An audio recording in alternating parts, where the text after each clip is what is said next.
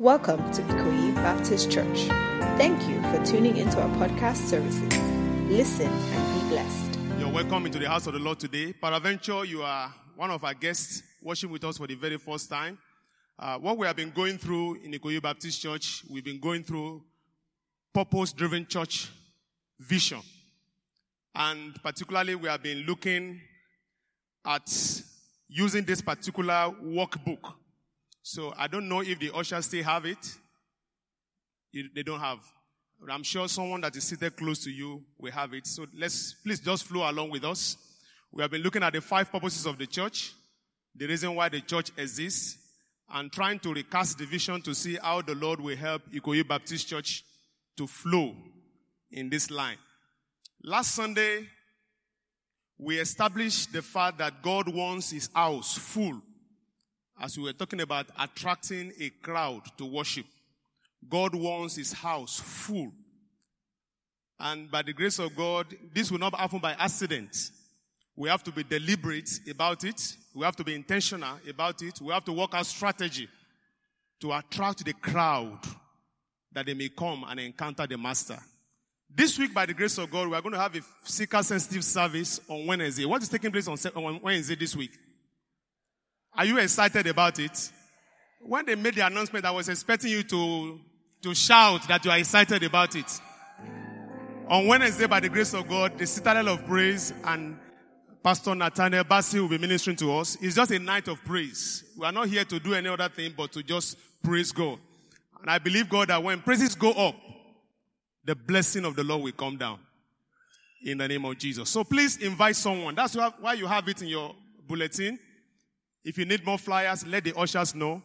But you can go on social media, actually, and let's make it viral. Do you hear me? Can we make it viral? Can it go viral? Invite people, WhatsApp, uh, Instagram, Facebook, everything.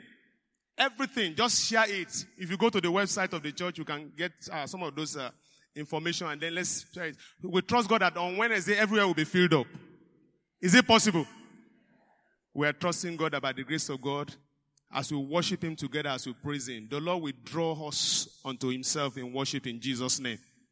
Last Sunday we dwelt more on understanding worship. And I mentioned that there are wrong assumptions about worship.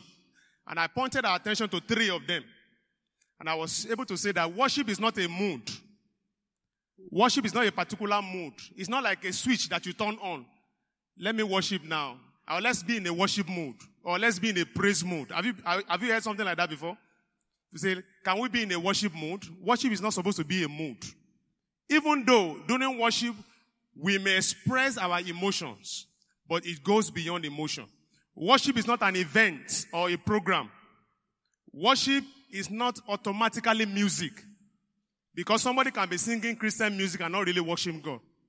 And we said it last week that worship is about total surrender and sincere hunger for God, demonstrated by the lifestyle of a believer. Worship is about life. John chapter 4, verse 23 that we read last Sunday talks about that the Father is seeking worshippers. God is not actually seeking for music. He's not actually seeking for people that will kneel down or pray. He's seeking worshippers. That means God is concerned about life.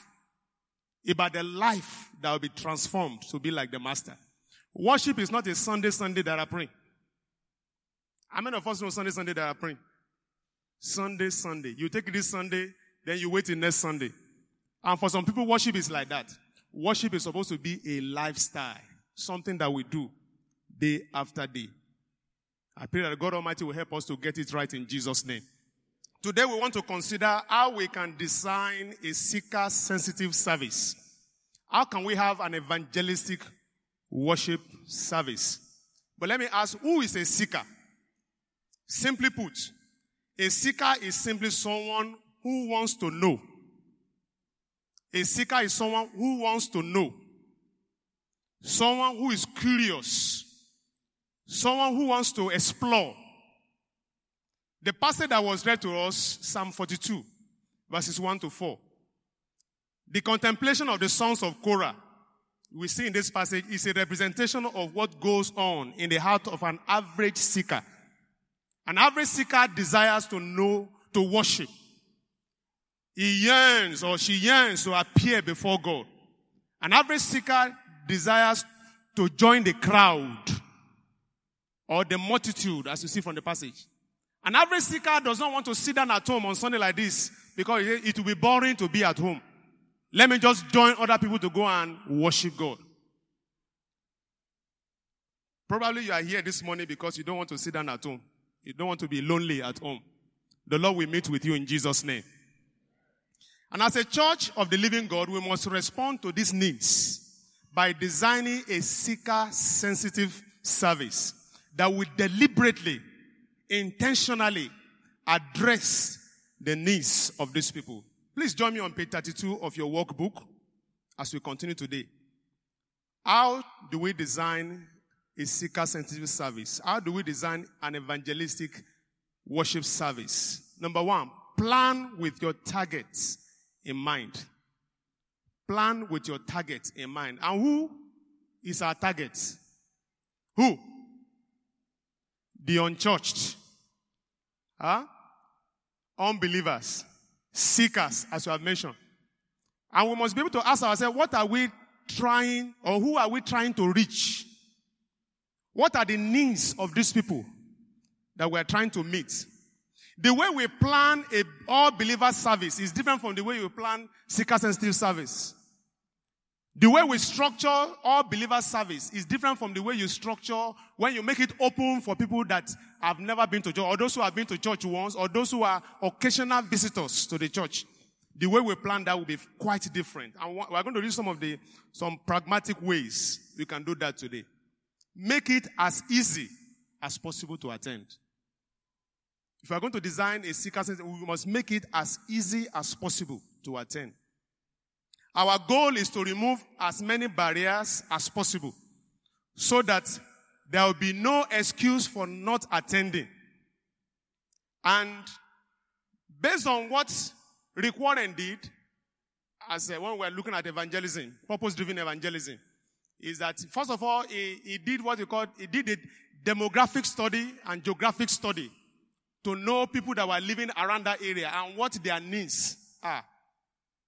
And some of the options and uh, suggestions offered here is that we must offer or we, we, we should try offering multiple services. We must give people more than one opportunity to attend. In Rick Warren's Church, the seeker service, there's a, there's a particular one on Saturday. Because after doing the demographic and geographic studies, they discovered that some people will be available to worship on Saturday. So there's a service that takes place 6 p.m. on Saturday. And there are other multiple services. Because we can give people opportunity to come. After we have done our studies and we have discovered that some people can actually be reached at a particular place or at a particular time, the Holy Spirit may be leading us to do that. In some churches, when they have the settlement of Hausa people around and they, they've discovered that they have number of them around them, a service will be organized for them. Say, offer surplus parking. Somebody will ask, where will the surplus parking take place here? Now, this is a suggestion. And of course, when we are thinking about expansion, we should think beyond where we want to put structure. We should also think about where our vehicles will be accommodated. And we're going to see more of that later on. Offer children's classes at the same time as the service. Some of our unchurched people, when they come, they feel distracted. They, they, don't, they don't concentrate, just as some of us even do too. We don't, we don't concentrate when our children are around us. But when they know that there's a place where their children will be fully taken care of, they will bring them along to church. Put a map on all advertisement. Make your location easy to find. Make it, not, not, don't make it difficult for people to be able to locate where you are. Improve the pace and flow of your service. Improve the pace and flow of your service. Every service has a pace and we must continue to improve it. See, the, the, difference between an average worship service and outstanding worship service is the flow. What makes a worship service wonderful is the flow. When you're talking about flow, you talk about where you are coming from, where you are, and where you are going. But when we have disjointed service whereby what is coming be- before is different from where we are, and the person that takes over after them does something else that takes us away, then there won't be food. The, the graph of worship will just go down immediately. Those are already picking, going to the peak and going up, when there's no correct flow, it comes down. In purpose driven worship, everything is done on purpose. Everything is done on purpose. Prayers are said on purpose. Songs are chosen on purpose. Those who are going to lead the song or the particular group that will sing the song are also chosen on purpose. The messages are preached on purpose. Announcements are made on purpose. Everything is on purpose. Have you seen some traditional churches whereby almost you have about three or four different choirs singing one Sunday? Have you seen that? I've seen that. Because they want to involve everybody. They want everybody to be involved. But in a purpose driven worship, what actually guides worship is the theme. There's a particular theme in purpose driven worship. There's a focus. If the focus on a particular Sunday is about joy, the songs that be chosen will flow in line with joy. What you see around will be, will be in line with joy. There's a particular theme where everybody that is coming to lead worship will connect to. And then there will be proper flow in that worship service. So we must speed it up, our worship service. We must look for ways to save time. We must minimize transition times. We must kill dead times, what we call dead times in worship. Keep pastoral prayers short because our target is the crowd so that the gospel of God can get to them before uh, they lose focus and leave. But I would like to share with us, as we were defining, worship last Sunday, I didn't have time to share last Sunday, but I, of course, I, I purposely saved it for today. A definition of worship that was given by a professor of worship when I was in seminary that has helped in shaping the pattern of worship is I want to share with us. I don't know, Brother Dr. has it. Say corporate Christian worship is a dramatic, dynamic, dialogical encounter between the triune God of the Bible and his people in which God speaks and or acts to reveal himself and his will. And God's people respond to him in appropriately biblical ways. This is the biblical definition it's also very, very technical. And I remember in seminary we spent four weeks trying to dissect this definition. Just definition about worship. But let me just point one or two things to us because of our time today. Worship has three D's according to this definition. What is the first D? Eh? Dramatic, uh-huh. dynamic, three. Dialogical. So we call it the three D's of worship. When we say worship is dramatic, it means there's a flow from one activity to another. In dramaturgy, we have elements, we have cast, we have scenes. There's one activity that takes place and it leads to another one and it goes. And I'm, I'm sure some people like watching home video very well. You see that it moves from one activity to the other. So when we say worship is dramatic, it involves different activities. When we say worship is dynamic, it's from the word dynamite. There is power in it. And apart from having power, there is motion. It changes. It is not static. So there is no perpetual templates of worship that must be followed. It is unique.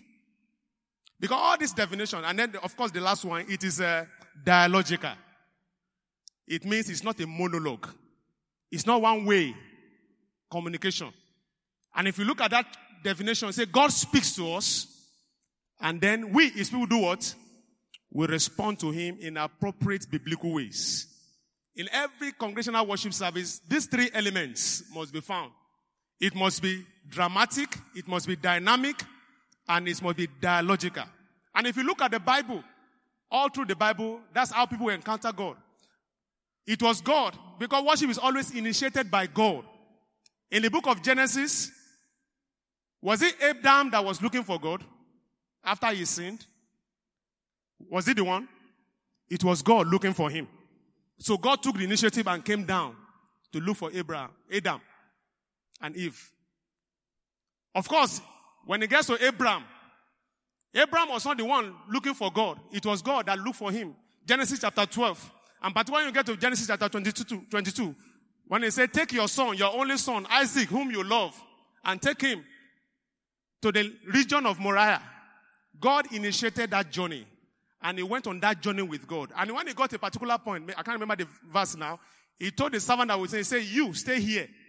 I and the lad, we are going to do what? To do what? To worship and then we will come back. But later on, God spoke to Abraham. And Abraham said, what? Here am I. So God spoke, he responded. The same thing Isaiah chapter 6, when he talks about when, when King Uzziah died, Isaiah said, I saw the Lord seated on the throne, we sing that song and so on. We see that dramatic, dynamic, and dialogical encounter between God and his people. So we trust God that God will help us.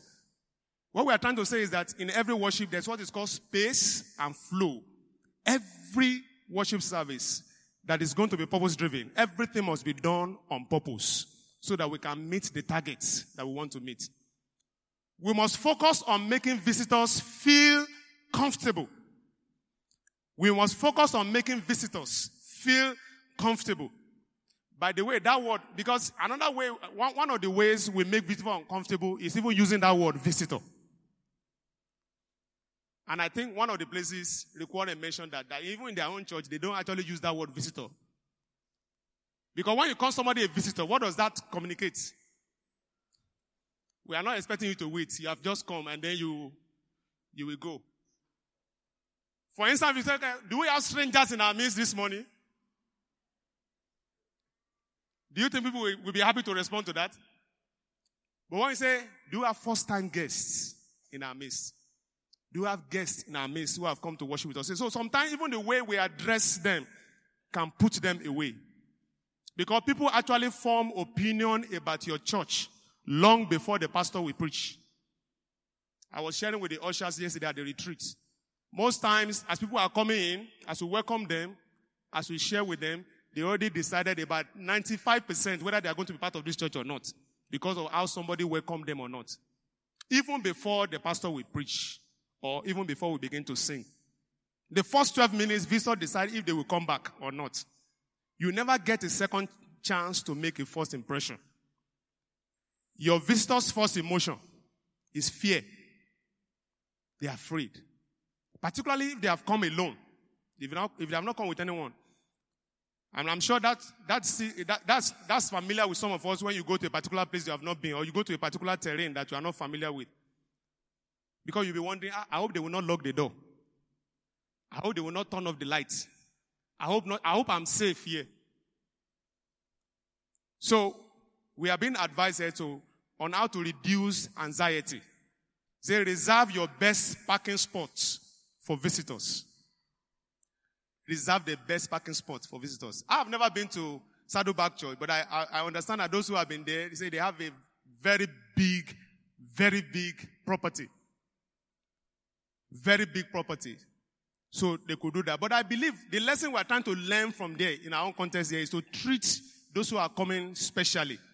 Let them feel that they are welcome. Let them feel that we are expect, we're actually expecting them. Let's treat them as VIP and not just somebody that has come to go. People who project, we are advised here to station greeters outside our building, just as we have the welcome ministry. And these greeters are people who project personal warmth. People who project personal warmth. Not those whose appearance will scare people away. That once they see them, I say, eh, what are you doing here? People who naturally, they are warm towards people. Have you met people like that before? You are not answering me. Where there are people like that. People who project personal warmth. People who, who match your targets.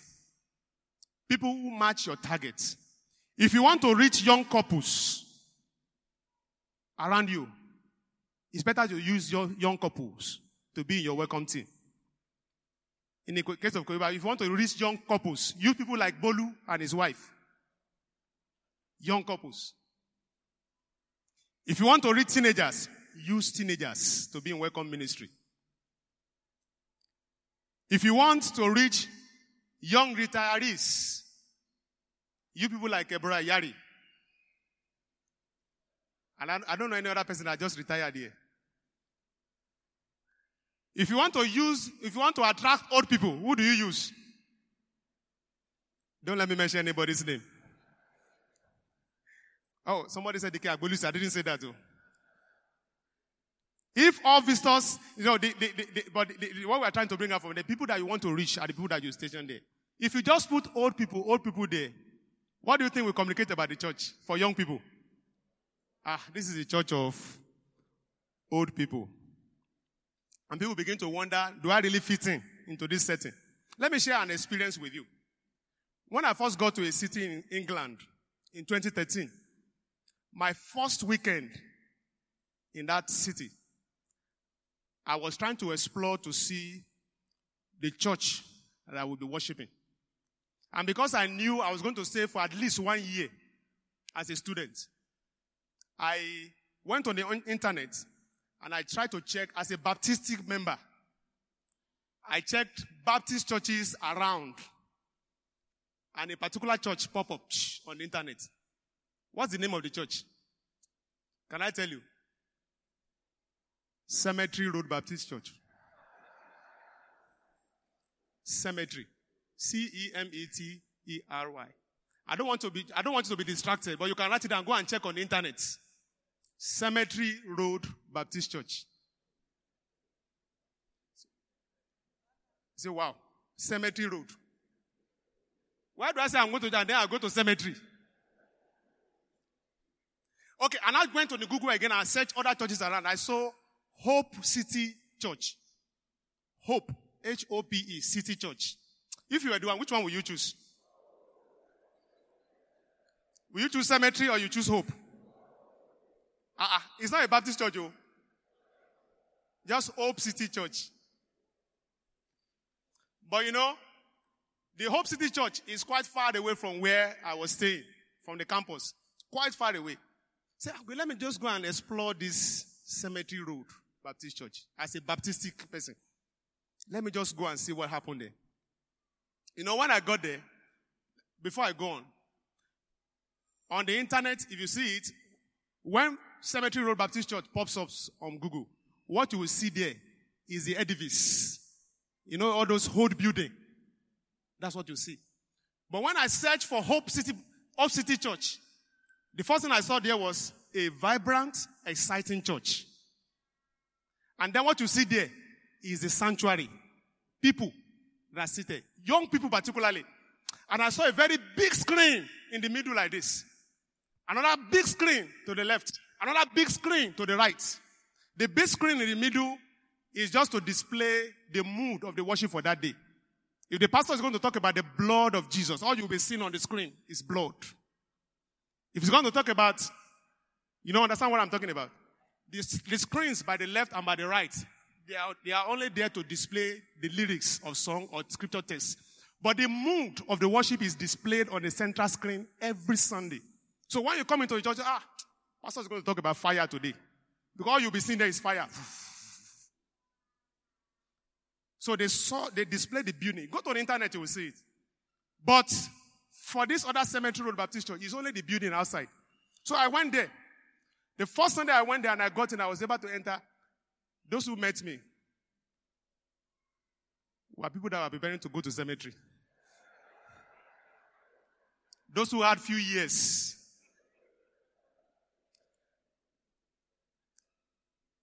I came inside and I enter. Ah! Say, most of the people here are really preparing to go to cemetery. I'm not trying to cast aspersion on them. I'm just you the reality. When I got there, I said, ah, I can't, I can't stay here. ah, no, no, no, no. Even though I'm Baptistic, I can't stay here. Now, I didn't go to Joy Hope Church because eventually, before I left Nigeria, a church already contacted me. Uh, if the pastor of the church uh, asked me that I'm going to help them as the music minister, But I was actually contemplating if I would be going there because about 50 minutes away, Sheffield to Manchester, 50 minutes away by train. So I wasn't, I said, no, I won't be able to be going. But when I saw that, I said, ah, I, I better go. So every Sunday, since the church made that arrangement, every Sunday we'll be giving you transport fare. So I was going 50 minutes every Sunday. Sometimes I would go on Saturday to rehearse with the choir and the music team, then come back Sunday evening. What are we trying to say? People will try, we should match people. We should match our targets with what we expect. If we are trusting God that the church will be a church of the future, then we must begin to take some drastic steps about some things that we do so that God Almighty will help us in Jesus' name. I said the Lord will help us in Jesus' name. I will not bore you because of time of everything that is there, but I, I hope you can read on your own because I want to jump now because of my time. If you look at number five, say have tape music playing when people enter. We can contextualize it in our own setting. When you come to worship, sometimes it may be organ playing, the piano playing, soft music, not music that will distract people in worship. Allow visitors to remain anonymous in the service. No, this is debatable. It depends on the context. Because I've seen some in, in some culture whereby people actually want to be recognized. People want to be at least welcome uh, uh, publicly. That, but there should be a balance. Because I've been to a particular church whereby they say, okay, do you have visitors in our midst? And they say, okay, tell us your name during service. Tell us your name. What do you do? And then uh, say some things about yourself. We should not embarrass people. We should see how God can help us to maintain a balance. Number nine, begin and end each service by having people greet each other. There's a three minutes rule. Greet visitors first after service. And then welcome them after service. One, a good tradition that I met in the Ikoyi Baptist Church is this one. That we greet one another. Have you done it today? We have done it today. But can we take it a step further? You know, some people, the only people you greet every Sunday are the people you sit down the same place. The same spot.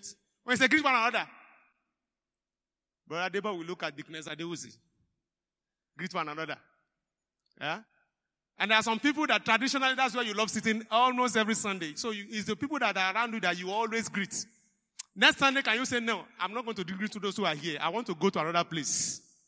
Let's greet one another. That will increase the warmth of the fellowship. God Almighty will help us in Jesus' name. We're already doing well in that, but we can take it a step further. Say, offer, number 11, offer a refreshment table at his service. Some people are talking already. Somebody clapping. For guests, though. but in some churches like that, this cemetery of Baptist church, one thing I enjoyed that day, I drank coffee. Oh. I drank coffee oh, that day. It just, when you give people opportunity to eat, it relaxes them because food is part of fellowship. Do you agree with me? Food is a part of fellowship. No wonder Jesus Christ will never, will never eat, will never release people without saying that let's give them something to eat. Remember three keys. Number 12. Don't expect people to act like believers until they are. If you want to minister to the unchurched, you can't be shocked by them. Jesus showed acceptance of people without approval of everything they did. We must learn to accept people. We must get them. And then, before we begin to trust God for us to disciple them. But, uh, page 34. Brighten up your environment. Brighten up your environment. The shape of your building will shape your service. When you walk into some buildings, what do you see? Excitement. Just seeing the building alone, you are, you are excited. When you walk into some building, what you experience is depression. The shape of the building may shape your worship service. And sometimes once we have, once we become familiar with a particular building, you stop noticing what is wrong with that building. You become oblivious to the faded paints, outdated bulletin that is hanging everywhere, particularly inside hymnals, and some other things. What they are, what they are encouraging us to do is to actually do environmental impact reports on our building. regularly. Factors that create a friendly environment. Lighting. Is it bright enough? God is light, and in him is no darkness at all. 1 John 1 5. Inadequate lighting dampens the spirit of a service. Lighting is very, very crucial. So that's why they go, when you go to some of these churches, they spend a lot of money about lighting and lighting and lighting. Temperature. Is it too warm or too cold? It can kill a service. Temperature can destroy the best planned service in a matter of minutes. If it is too hot or too cold, then people will stop participating. That I've come to worship God doesn't mean that I should go home with pneumonia. So, but there are specific things that can be done to be able to ensure that this is done properly, that we have a regulated temperature. Sound. Buy the best sound you can afford. Can you see that? If you are trying to cut costs, that's what the Quran said. If you are trying to cut costs, do it in some other areas, not in sound system. Some churches don't have a building, but they invest heavily in quality sound. And I want, I can share with you the theology of sound. Act chapter 2, on the day of Pentecost, what was the first thing that was heard? What was the first thing that was heard? Look at the eh, Acts chapter 2. Give us Acts chapter 2. And suddenly there came what? A sound from heaven. What will that sound do? The sound, boo! What does it do? It catches people's attention. It tells them that, wow, something is happening here. Because it doesn't matter the level of your anointing. If I go to the National Stadium today, I say I want to preach, and I stand. I say, is it not the Holy Spirit sending me?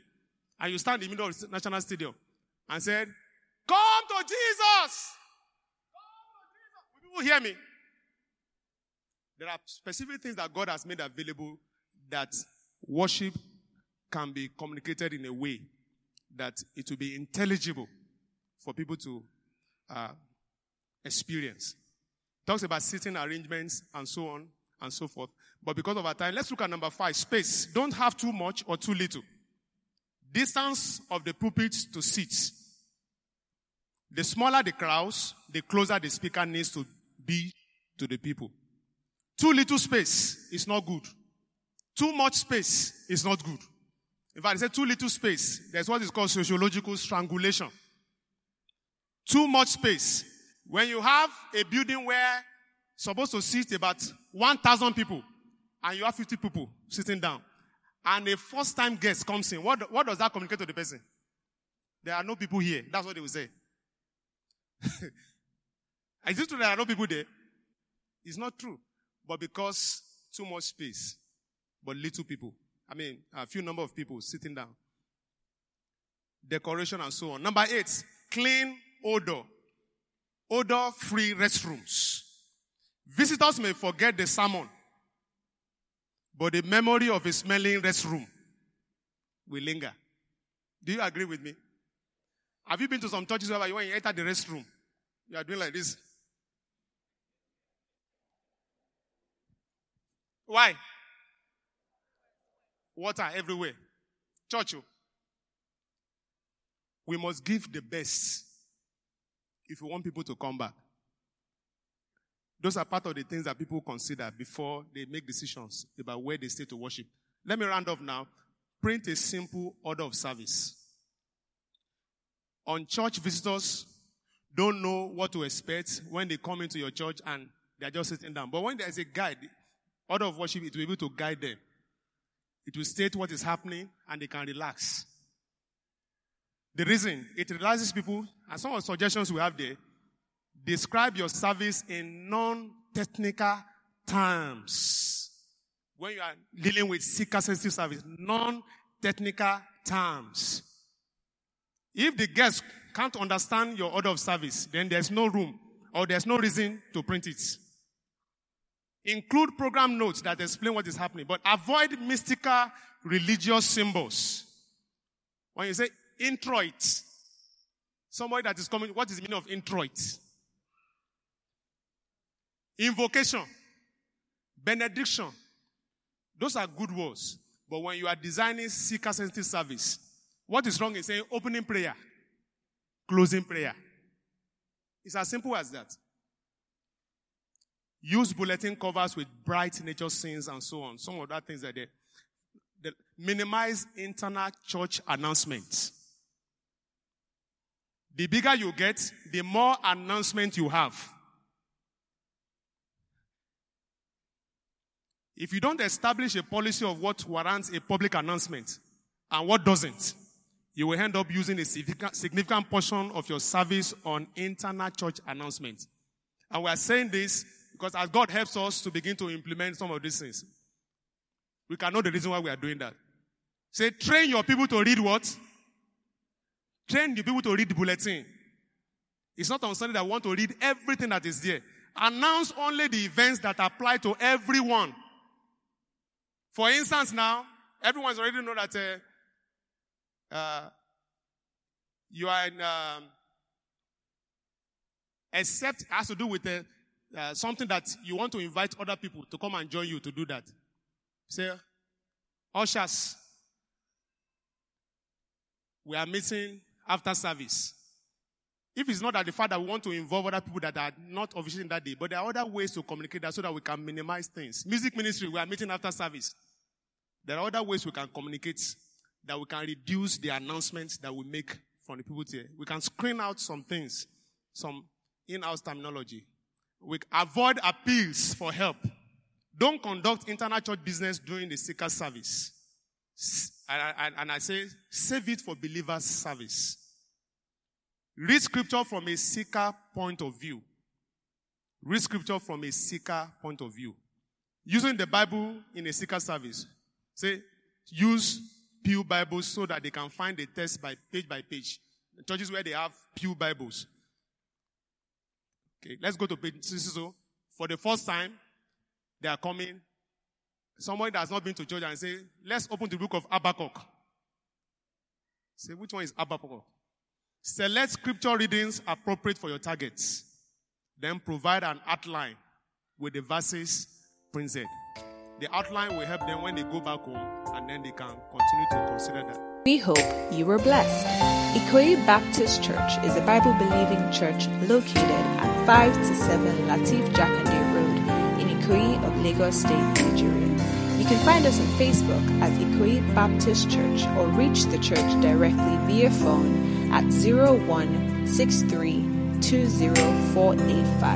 and 0163204486. For more information, please visit the church website at www.ikoyibaptistchurch.org.